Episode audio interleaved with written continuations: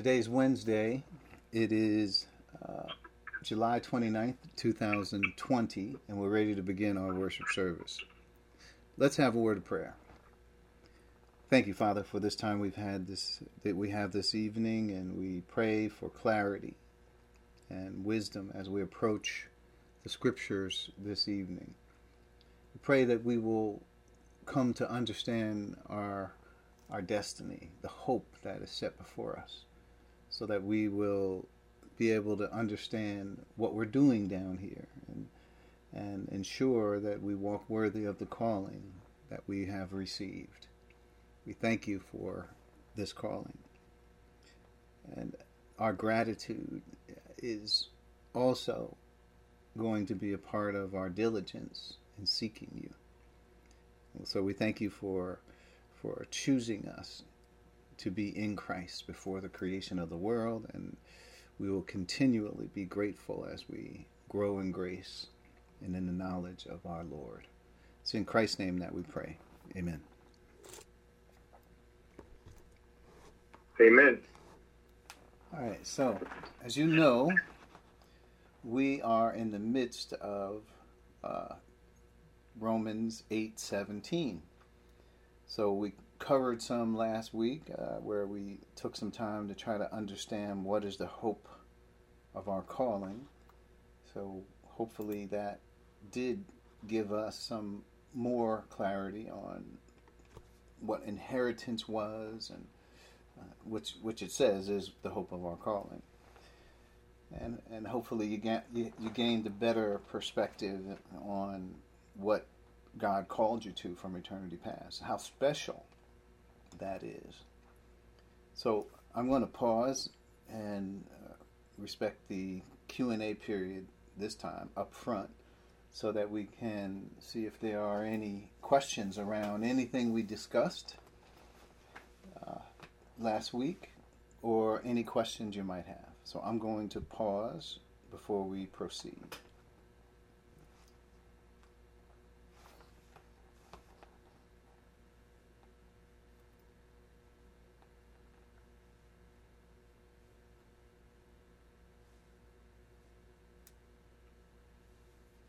All right. Sounds like it's quiet. Or if you asked, you did ask a question, but you you were on mute. Either way, just want to make sure we're good. Yeah, I didn't have a question. I don't have my. Um, normally, I would have my computer turned on, but I I don't, and I don't remember if I had written down. Um, I probably had a questionnaire, but I don't remember what it was. So we covered quite a bit last week. No, no problem. No problem about that. But we, we did cover quite a bit, so I just want to make sure everybody feels comfortable with all the things we discuss. Or what I, what are your comments, thoughts? If you don't have questions, if, if there's anything you'd like to discuss, we can do it. This is the time to do it right now.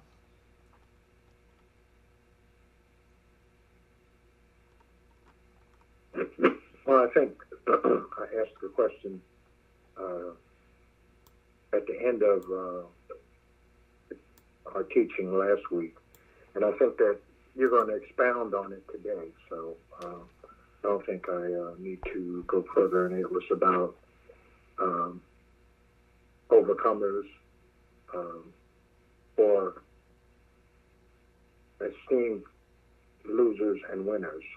Um, those that have taken up their cross and followed the Lord as opposed to those who have just taken up and believed in salvation.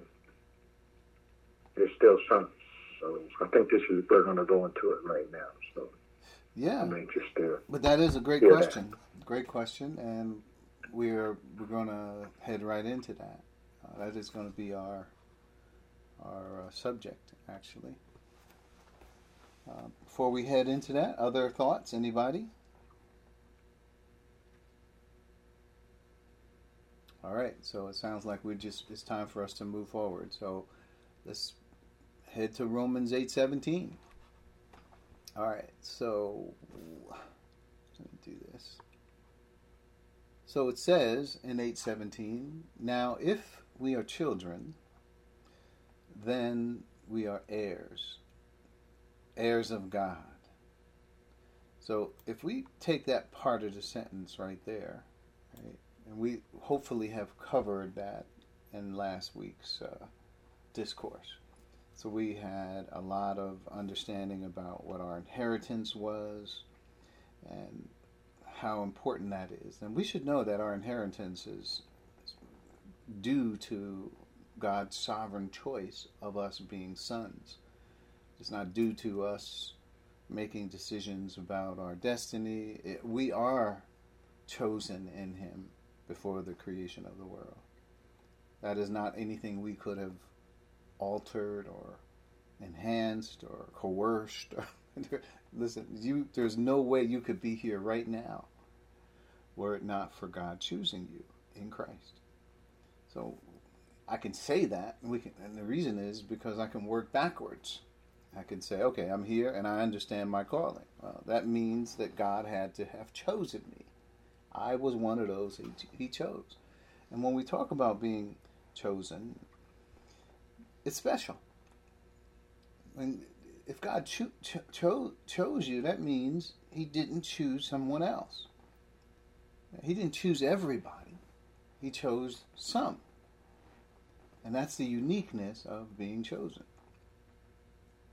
So we covered a lot last week about inheritance, and my thought is that what you should do with that information is take some time to to allow yourself to absorb it. We covered a lot of concepts and analogies that were given, and just know that the analogies tell of aspects of the relationship that we have with Christ. And all of that bears on the what what happened, which is called the baptism of the Holy Spirit. So that's our adoption to sonship. All of that hinges on the fact that God is the one who uh, baptized us. So now He didn't baptize us in the Spirit in eternity past before time began. He baptized, baptized us in the Spirit the moment we believed in Christ. So the classic scripture for that is obviously uh, 1 Corinthians 12 13, where it talks about we were all baptized into one body, and he's talking about the body of Christ. And also Romans 6, uh, where it talks about uh, how we were, many of us were baptized into Christ, were baptized into his death. So we talk about the death, burial, and resurrection of. So all of the adoption and all that, that's how the how God made sons of us. Now, no, no one could say, "Oh, He chose you in Him," and that's the reason why you know, because the baptism of the Spirit did not exist, but God knew it would exist. He knew how He was going to unite you uh, to His Son, so that you uh, would be a child, uh, just and an heir, and all of that. So, part of it, I just want to turn to Ephesians chapter 1, which is a common verse that we have covered a lot. But let's look at it again 1 3. Praise be to God, to the God and Father of our Lord Jesus Christ, who has blessed us in the heavenly realms with every spiritual blessing in Christ. So you know what this is. When I the reason I'm reading this is because this speaks of our inheritance. Now this is a lofty verse for sure. It didn't say he's he, he's going to bless you with every earthly blessing. But he has blessed us in the heavenly realms with every spiritual blessing in Christ. So how how did that all that happen? Why are you so blessed in this way? Verse 4 For he chose us in him. There it is right there. That's how you are uh, in Christ today. He chose us in him before the creation of the world. That's the other side of the Now, he could have said, Praise be to God, for he chose us in him before the creation of the world. And then he could have told us, yeah, so that we are blessed with every spiritual blessing in heavenly places in Christ. He could have went it, he could have took it and turned it backwards, but it's fine that he left it this way because we know how we're blessed and why we're blessed. And we must say, the blessing is not. We have to stop thinking of of this as, uh, you know, we you know we sit on a pot of gold, or you know, like you know, people find treasures and and you know and they've searched all their lives for it. And finally they find it. And now they're sitting on all this gold and coins and they're just throwing them in the air or and they're just so rich and blessed and they can do anything they want. And th- that is not the thought here if you are united to the person of Christ you're chosen to be in him and he's the head this is a matter of responsibility. You have to look at this blessing as yes, you're blessed, but for a reason. God has a purpose for you. It's not just to sit around and think about how great you are or what your attributes are. You have a role to play in the eternal state, just like God has a role to play. And there's that one scripture in Colossians 1 where it talks about Christ as the image of the invisible God, for by him all things were created, and so forth. So, if you keep reading down in Colossians, it says that in him all things consist or are held together. So, Christ is the very glue, he's the creator. But the creation is not something that could just be abandoned, but it needs its creator. The what the creation needs rightfully is its creator. To sustain it, to uphold it, to, to keep it together, to keep it functioning. So that is the omnipotence of the Son, whose power is expended to uphold the creation. We are united to the Son. So when you think about the responsibility that the Son has, we will also share in that. That's why it talks about us inheriting all things. All things are yours. Right? It speaks about it that way. So Christ is spoken of as an agent of the Father, right? Through him all things were created. Things in heaven, things on earth, visible, invisible. Well, Christ is functioning according to a plan. And remember, the plan was to bring many sons into glory. Obviously, creation had to happen first. So, I just wanted to make sure that you'd spend some time thinking about what God did for you and what that says about you. How special you are. How very uh, key and glorious God has given us this calling. Mean, we we should think about it every day from the standpoint of of how we have been blessed. Now we didn't talk about the other side of it. So in Ephesians chapter one, we're just going to briefly touch on it because uh, there's two sides of this, right? and, and I don't want to just forget about the other side. I just make sure we mention it. So in 118, it says, uh, I pray that the eyes of your heart may be enlightened in order that you may know the hope to which He has called you. And that's what we focused on last time. And, and what is that? The riches of His glorious inheritance in His holy people. So we spoke about why it's called riches. We, we dealt with that. Hopefully, if there's any questions about what it is and all of that, we should be able to at least identify that in our minds. Verse 19 and so there's so it's not just that part of it there's something that goes along with that and it's his incomparably great power for us who believe that power and he's going to describe it so there's two things so there's the inheritance but it is also that we are elevated by the power that we also receive by virtue of this position that we're in. So let's talk about it. Because that power is the same or is like. We could use an analogy. But I'm not going to create the analogy. God's going to create it for us. So he says, here, here's his analogy for what that power is like. That power is the same as the might as the mighty strength he exerted when he raised Christ from the dead. Now we should notice this is the Father's doing. When he raised Christ from the dead and seated him at his right hand in heavenly realms. So Christ is the God man. So Christ can't be raised anywhere. The person, the, the Christ in his deity, he's already God. there is no raising him up anywhere. He's already at the place of the highest uh, that he could possibly be as God.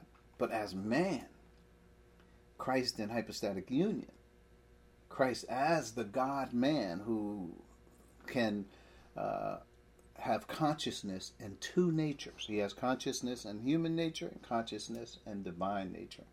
One person is elevated to this place. Okay, so that's what he's talking about when he says he raised him uh, from the dead, right? So let's, where does it say it? Here.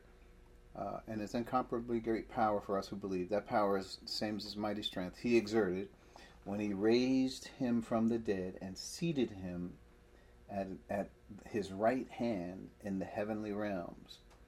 So when he starts talking about, well, that in and of itself is is awesome to think about. But then when you look at verse 21, it just goes into further description of it.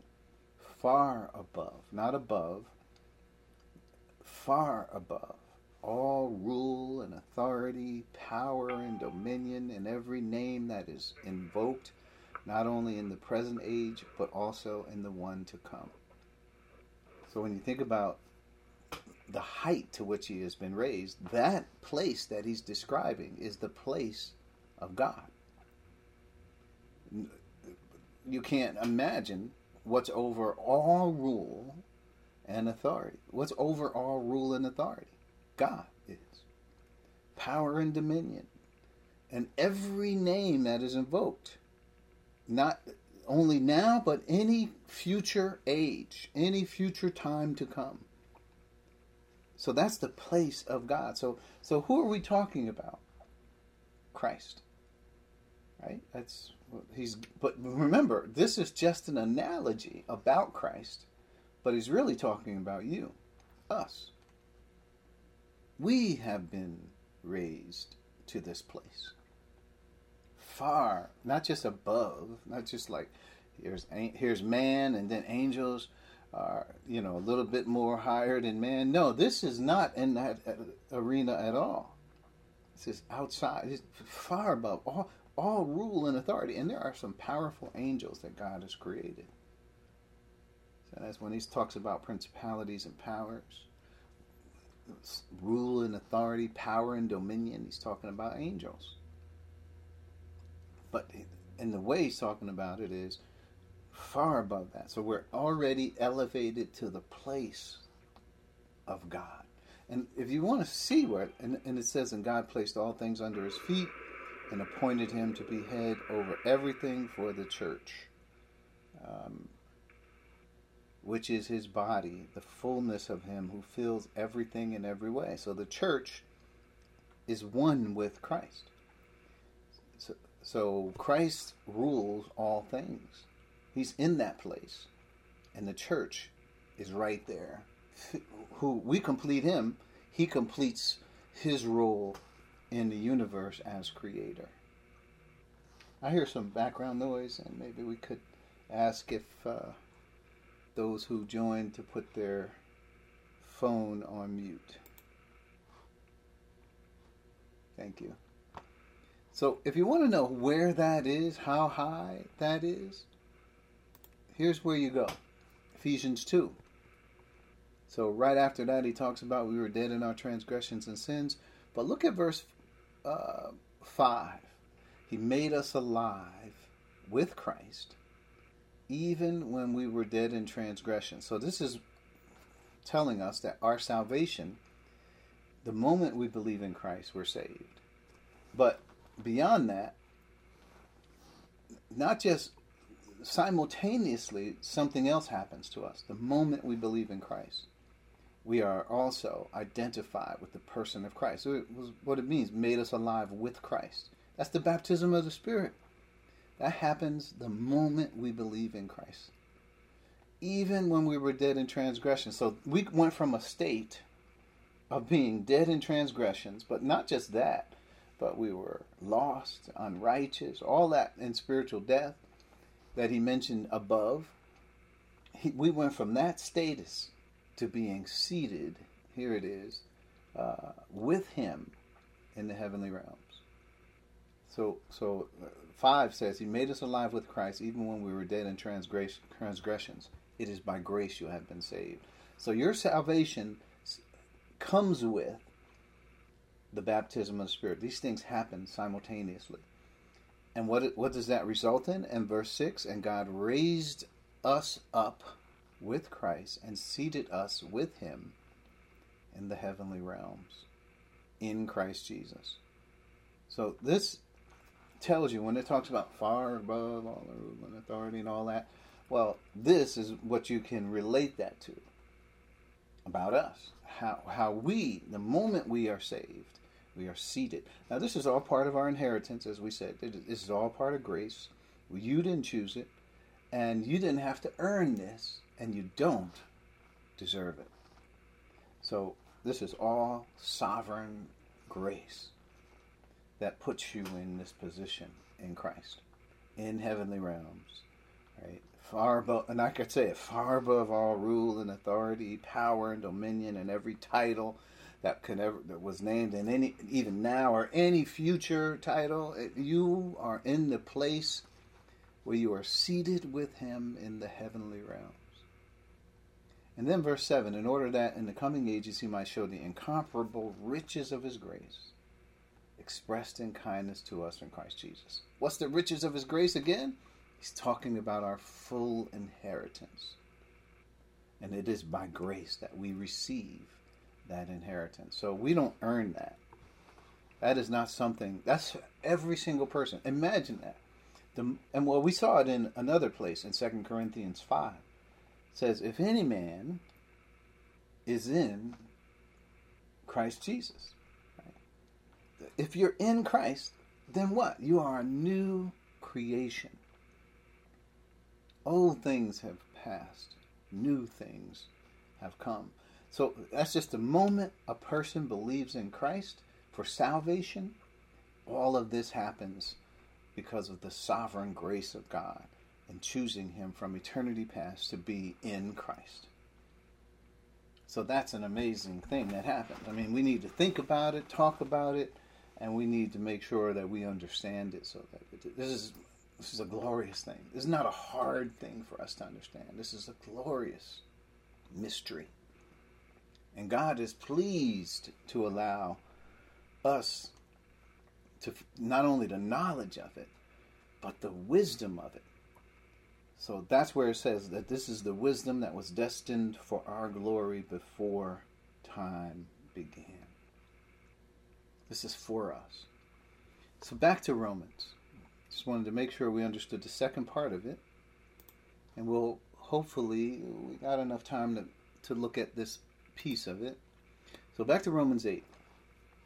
Okay. Uh, so a couple things to think about. Uh, so now, if we are children, then we are heirs, heirs of God. So then, so hopefully we understand that. And if there's any questions, please, please, that's where we want to be. Not just questions, but we want to be in discussion about it.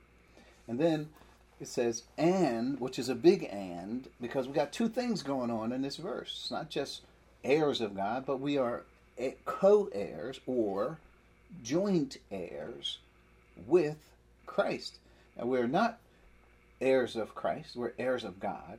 That's God the Father and we're not uh, uh, heirs of Christ. We we are joint heirs. So the position that Christ is in, he's an heir. He's the son, just like we are. But he's the original son. We are in him, so that's that's where we get our sonship status from. Being in Christ. Right? So anybody's in Christ, he's a new creation. Christ is the original son. We are baptized or identify with him through the baptism of spirit. So co heirs or joint heirs means uh, we are alongside, we stand next to Christ. So what Christ was uh, able to suffer and receive glory, we are able in the same way to suffer for him and receive glory. So it says we are co heirs or joint heirs with Christ, and then there's a condition given if indeed we share in his sufferings in order that we may also share in his glory.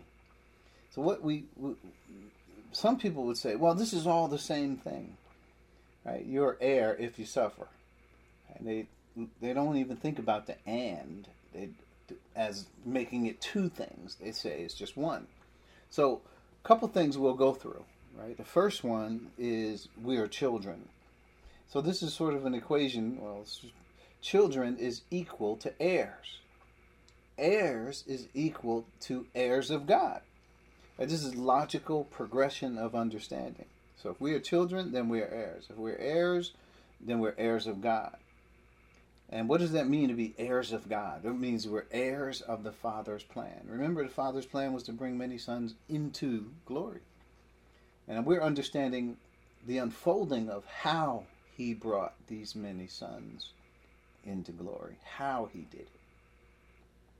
So the second thought would be okay, that's the first thing. We already talked about that last week, the heirs. Now the second thought would be and, the big and, which makes it two things in that one verse co heirs with Christ.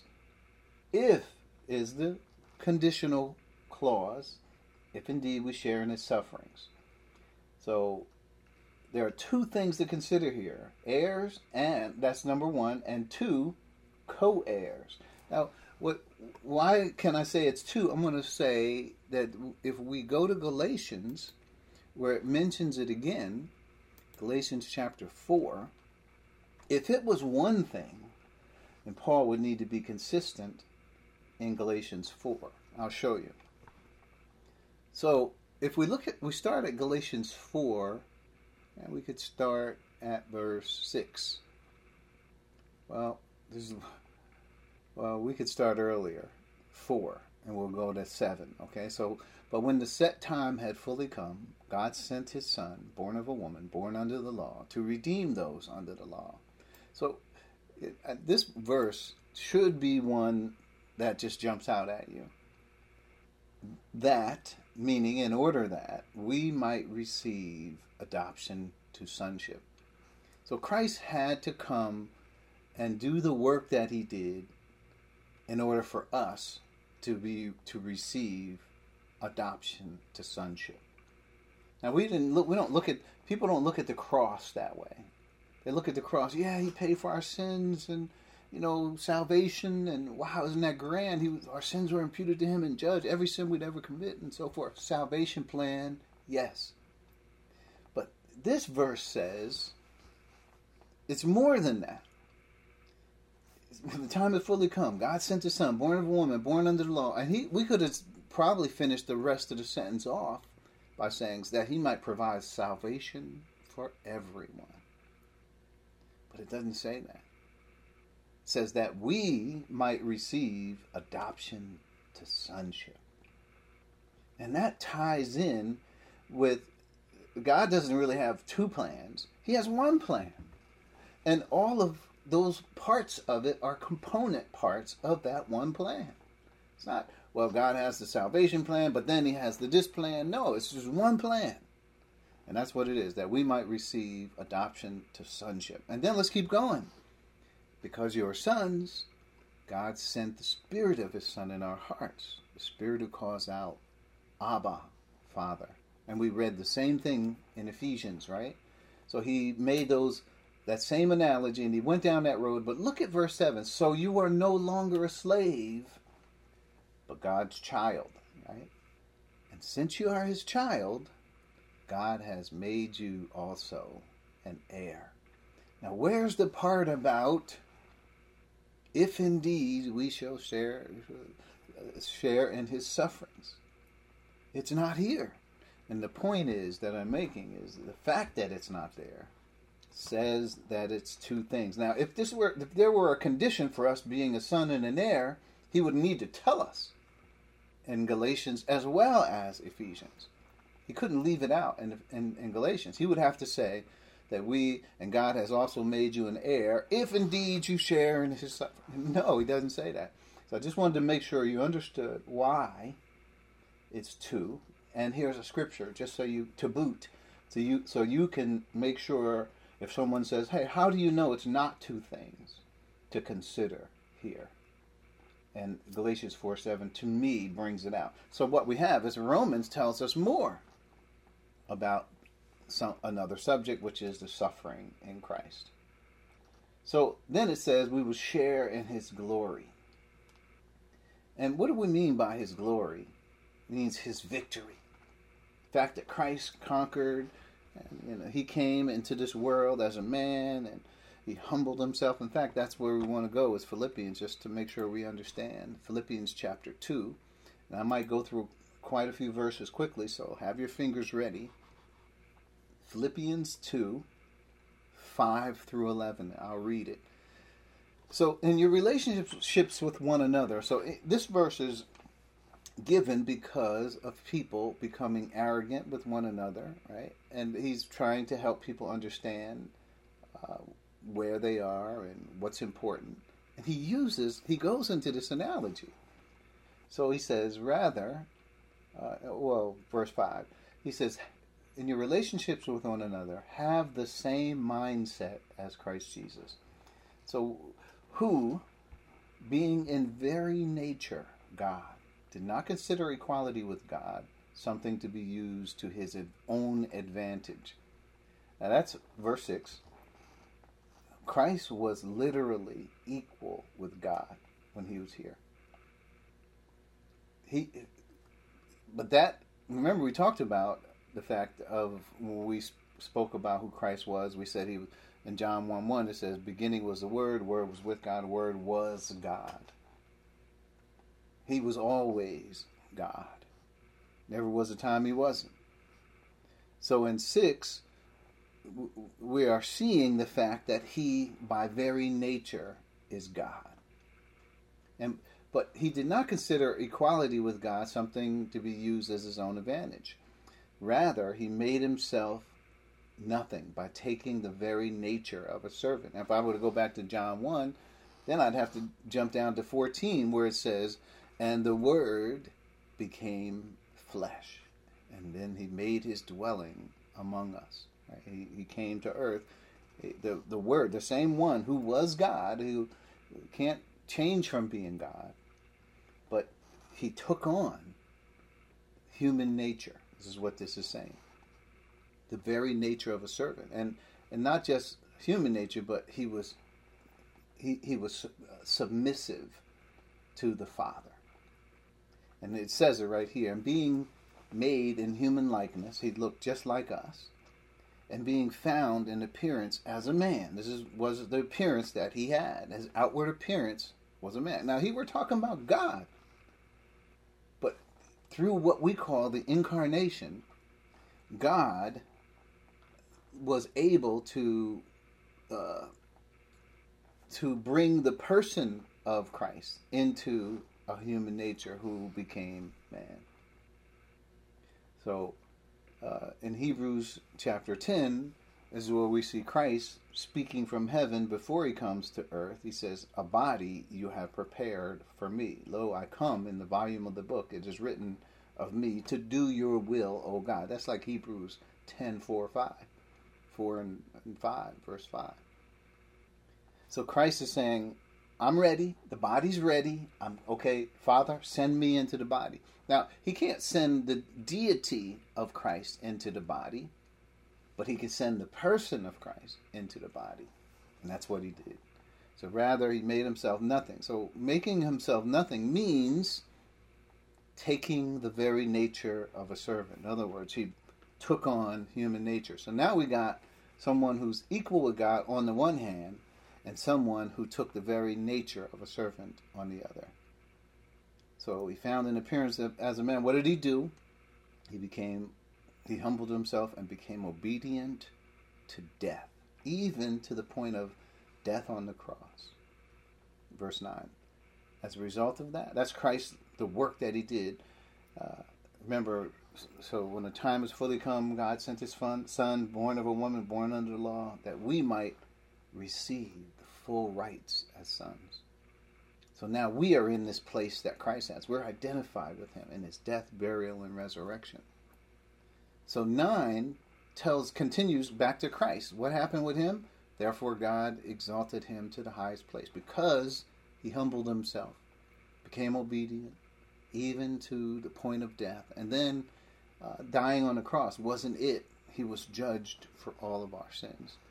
And because of all of that, Christ performed his work admirably. God exalted him to the highest place, gave him a name that is above every name.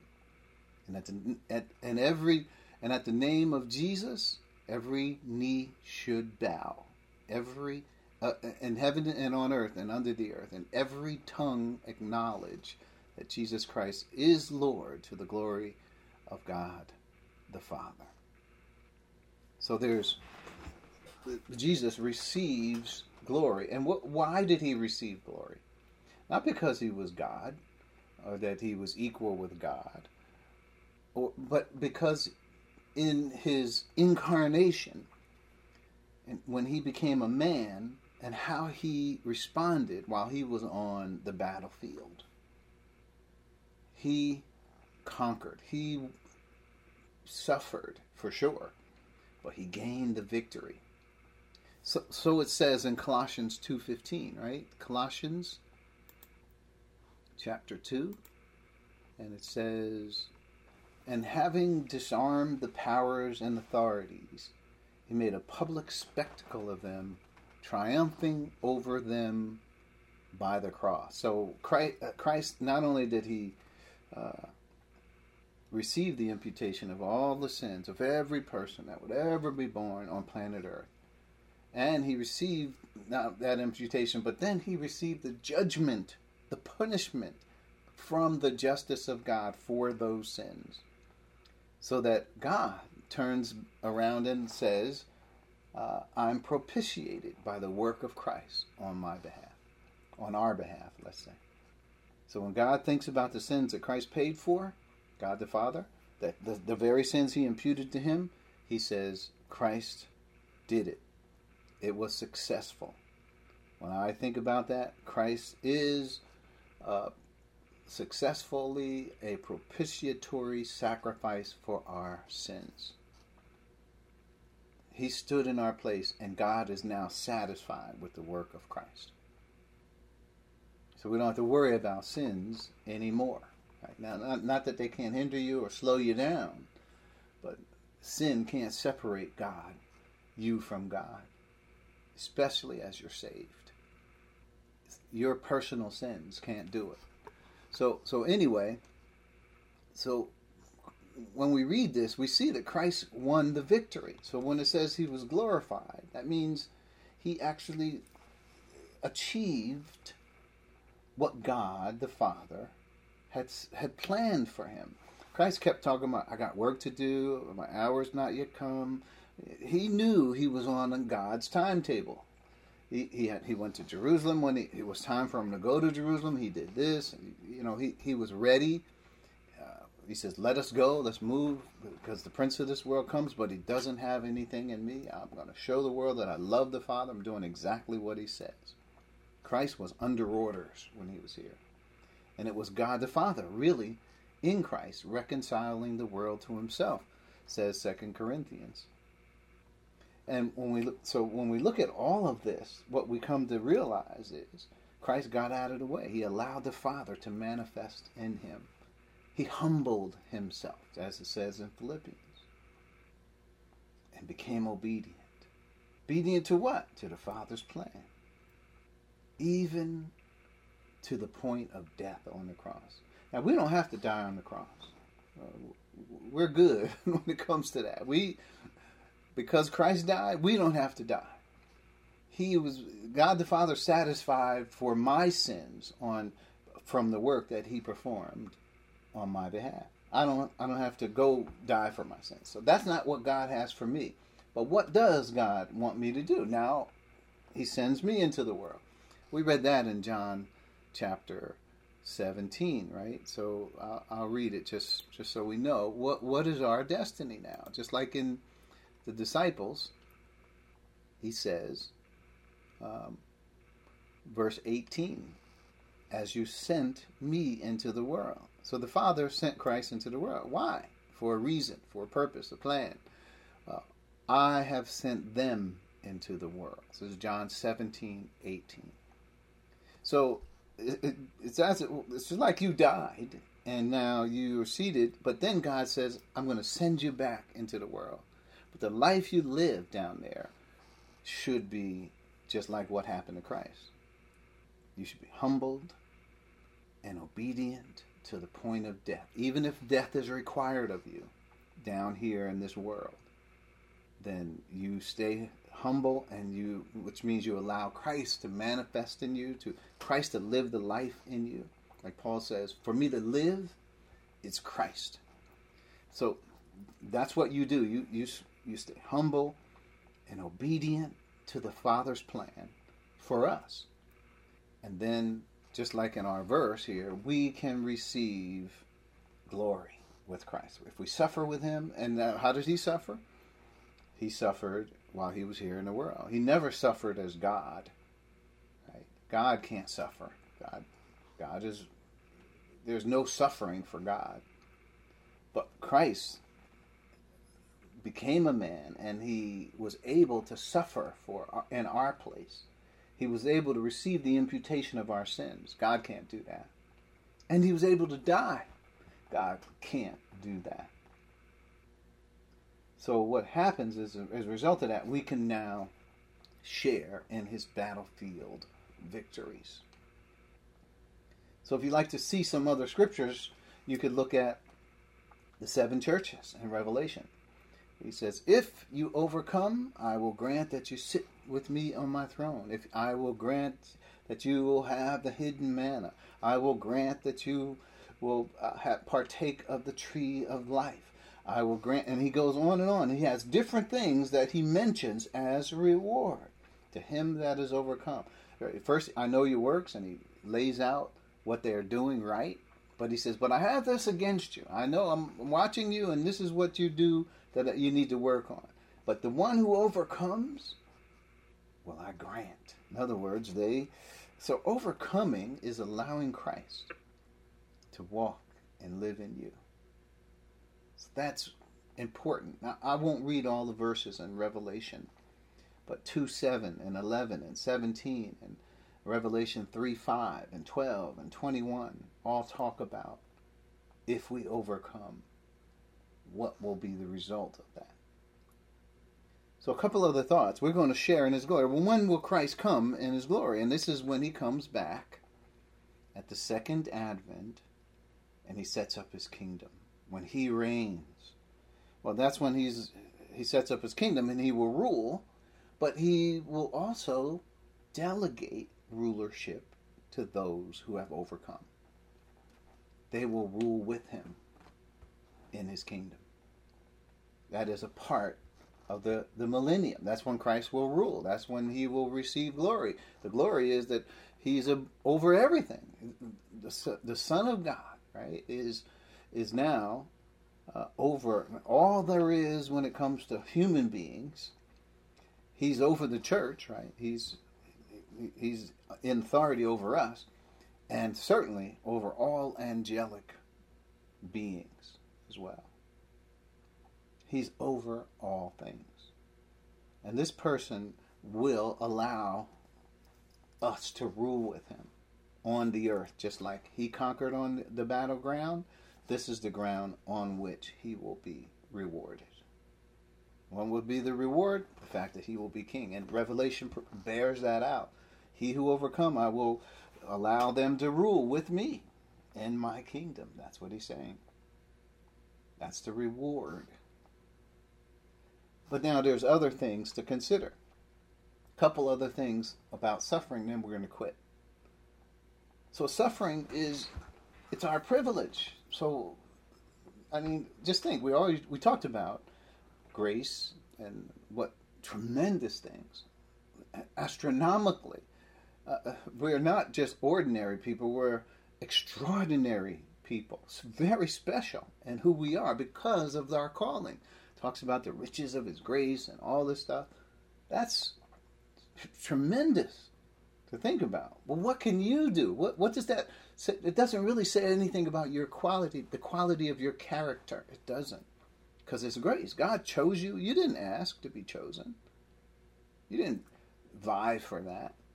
God did it automatically. He chose you. I don't know why He chose you, and we can't know why He chose us because He wanted to. That's what we could say. He wanted to cho- choose us wasn't I can't say I, well I'm especially good or uh, he knew that I was going to make a great son. He I can't tell you what went into him choosing me, and you can't either. It's just all we can say is it's his sovereign choice. So the only thing that we could say to God is that we can make decisions. We realize the great thing he has done for us is that we could be appreciative that not only he saved us, but that he chose us to such high position. So we could be grateful for that and thankful, appreciative, so that we seek to identify with Christ in his sufferings. So there's a couple scriptures to, to note in this, and I want to turn to a few. Uh, so, so it is a privilege to suffer. This is the point. So Romans chapter 5, 3, because it also says to God, Thank you. Thank you for what you've done for me. I appreciate it. Now, you can't say thank I mean, even if you never said thank you to salvation, you still have it in total. You still have your calling, your inheritance, all of that in total. But rewards now, say back to God, I appreciate what you did. It's like the verse in 2 Corinthians uh, 9 Thanks be to God for his, his priceless gift. Even whatever decisions we make for God, uh, to allow Christ to live in us, if we did all that, that still is nothing compared to what God has done for us. We're not paying God back in it in any way. Even in verse 18, the, verse we're going to hit next week in Romans, where we're in 8, 818, where it says, I consider that the present sufferings that we have are not even worth comparing with the glory that will be in us. Not worth. So don't think of it like, well, I'm paying God back for what He did for me. You can't pay Him back. It's his sovereign choice, and there's nothing you can do about it. But what you can do is say to God, I want to say that. I do want to say thank you to you. And how do you do it? Suffering. Suffering with Christ. Christ suffered and gained glory. God has given you to be a joint heir with him and the opportunity to suffer and also be glorified together with him. That's what the verse says. So 5 3 is where I want to go. He says, This is after we're saved, right? Well, we could go back to 1. Therefore, 5 1. Therefore, since we have been justified through faith, we have peace with God through our Lord Jesus Christ, through whom uh, we have gained access by faith into this grace in, now, in which we now stand. And we boast in the hope of the glory of God the hope. We're saved now. Boast in the hope of the glory of God. Now, watch how that happens, though. Verse 3 Not only so, but we also glory in our sufferings. Now, uh, to glory in your suffering means means we're happy to be suffering. And I told you, it's a privilege to suffer with Christ. So we glory in our sufferings because we know that suffering produces perseverance. Perseverance, character, and character. And hope does not dis- put us to shame, does not disappoint us, because God's love has been poured out into our hearts through the Holy Spirit, whom He has given us. So notice what we need to get that love to be poured out in our hearts. We need hope. And how do you get the hope? Well, it comes through suffering. When when you are tried, and that uh, when God is so uh, gelled the hope in your heart that it becomes solid, and it becomes a, a reason for living. And then comes the love, the reciprocal love. And now we see that God loved us. And we were just talking about how much He loved us to be to choose us in Him into this marvelous plan. So that's Romans 5 3. Notice the progression of suffering and, and, how we glory in it. And then there's Philippians 1.29, which is the classic verse. But first of all, as I'm turning to Philippians 1.29, you should know that there is a lot of suffering scriptures. Did I cover them all? Absolutely not. So you should have a lot of fun with this. You can find a lot more scriptures than this. I'm only touching the tip of the iceberg. Philippians 129 For it has been granted to you on behalf of Christ not only to believe in him, that would be salvation, but also to suffer for him. Now that's that, that talks about the privilege of suffering for Christ. We are very special. And this suffering is identifying with Christ and his suffering. Not only can we identify with Christ in his death, burial, and resurrection, but now we have the privilege of being identified with him in his suffering. And it's granted to us, not just to believe, but also to suffer. Since you are going through the same struggle you saw I had, and now hear that I still have. So the, the, the, Philippi, the Philippians were in tune with the Apostle Paul. And they are also going, because anybody who lives godly in Christ Jesus will suffer persecution. So the Philippians were, were suffering in the same way that Paul was. They were identified. They were identified with Paul and his suffering. And there's other scriptures that talk about that. Join with me in suffering for the with Christ. And then we also should see suffering in another way, not just as a privilege, as it's been granted to us, but we should see suffering as part of our spiritual growth. In Hebrews, Hebrews uh, here it is. Uh, let me turn to it. Hebrews chapter 12. And we, we could start at 1, really.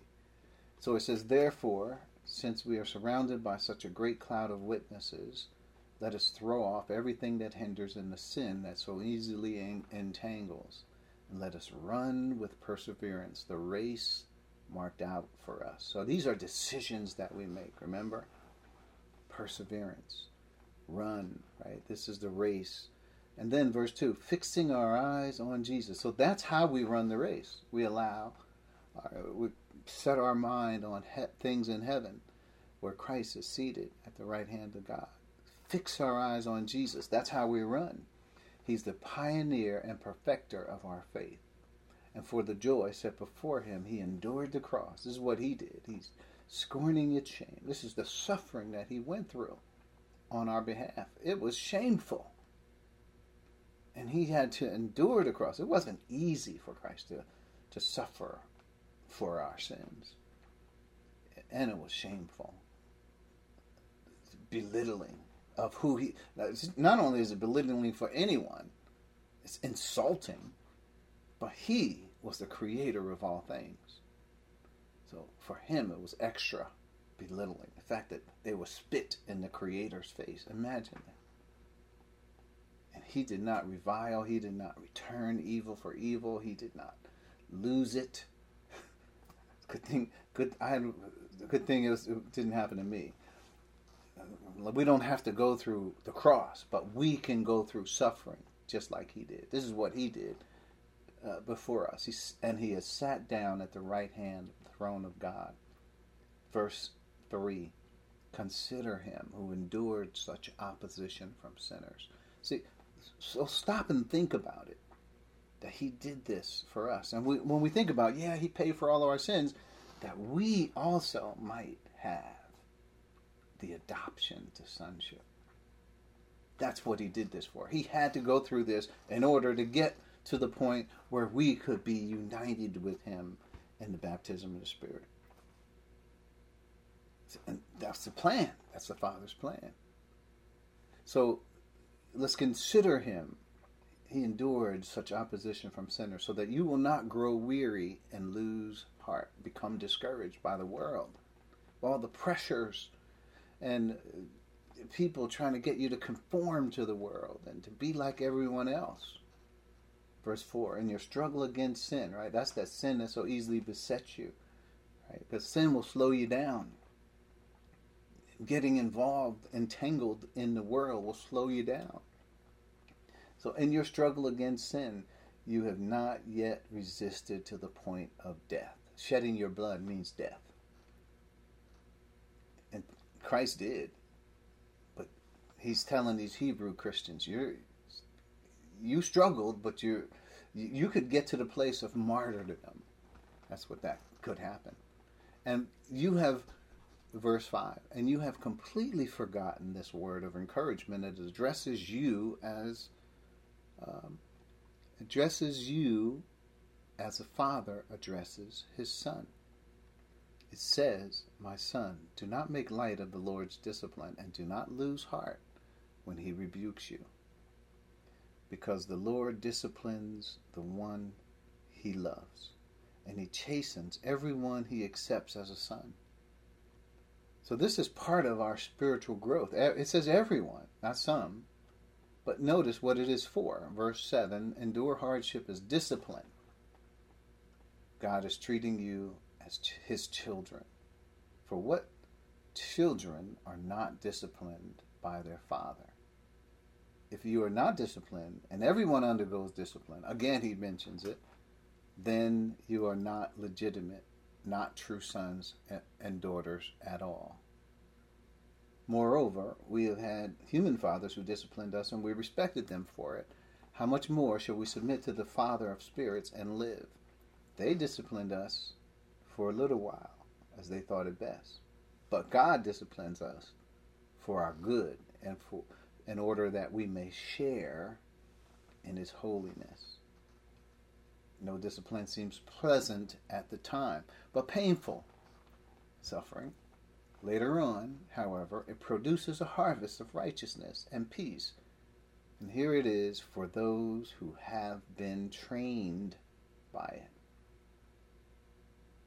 All these words could just take some time to think about them. And just think it's uh, it's related to our spirit. Suffering is a part of our spiritual growth. Last scripture we will turn to tonight and we'll quit is 1 Corinthians 9, which you know very well. After he talks about giving the gospel and how it is rewarding in and of itself, and I trust everyone here has given the gospel to someone, and and you know the great reward that's already built in that but then he turns the conversation to another thought. Uh, after, and that starts in verse 24.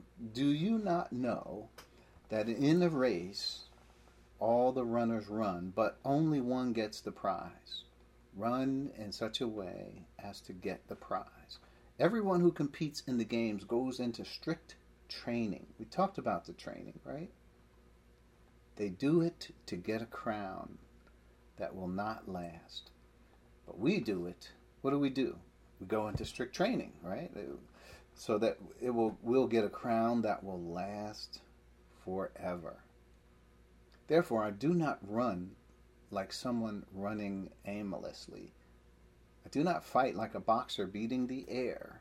No, I strike a blow to my body and make it my slave, so that after I have preached to others, I myself will not be disqualified for the prize.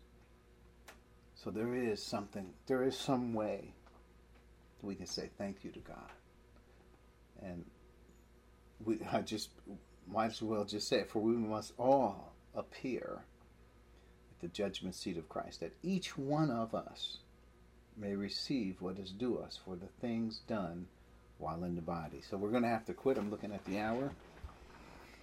And uh, we'll continue next week with Romans 8:18. Let's bow our heads. Thank you, Father, again as we contemplate uh, suffering and think about the privilege of being joint heirs with Christ and being able to suffer with Him and, and share in His suffering so that we also can share in the glory that will be His. Thank you for the privilege.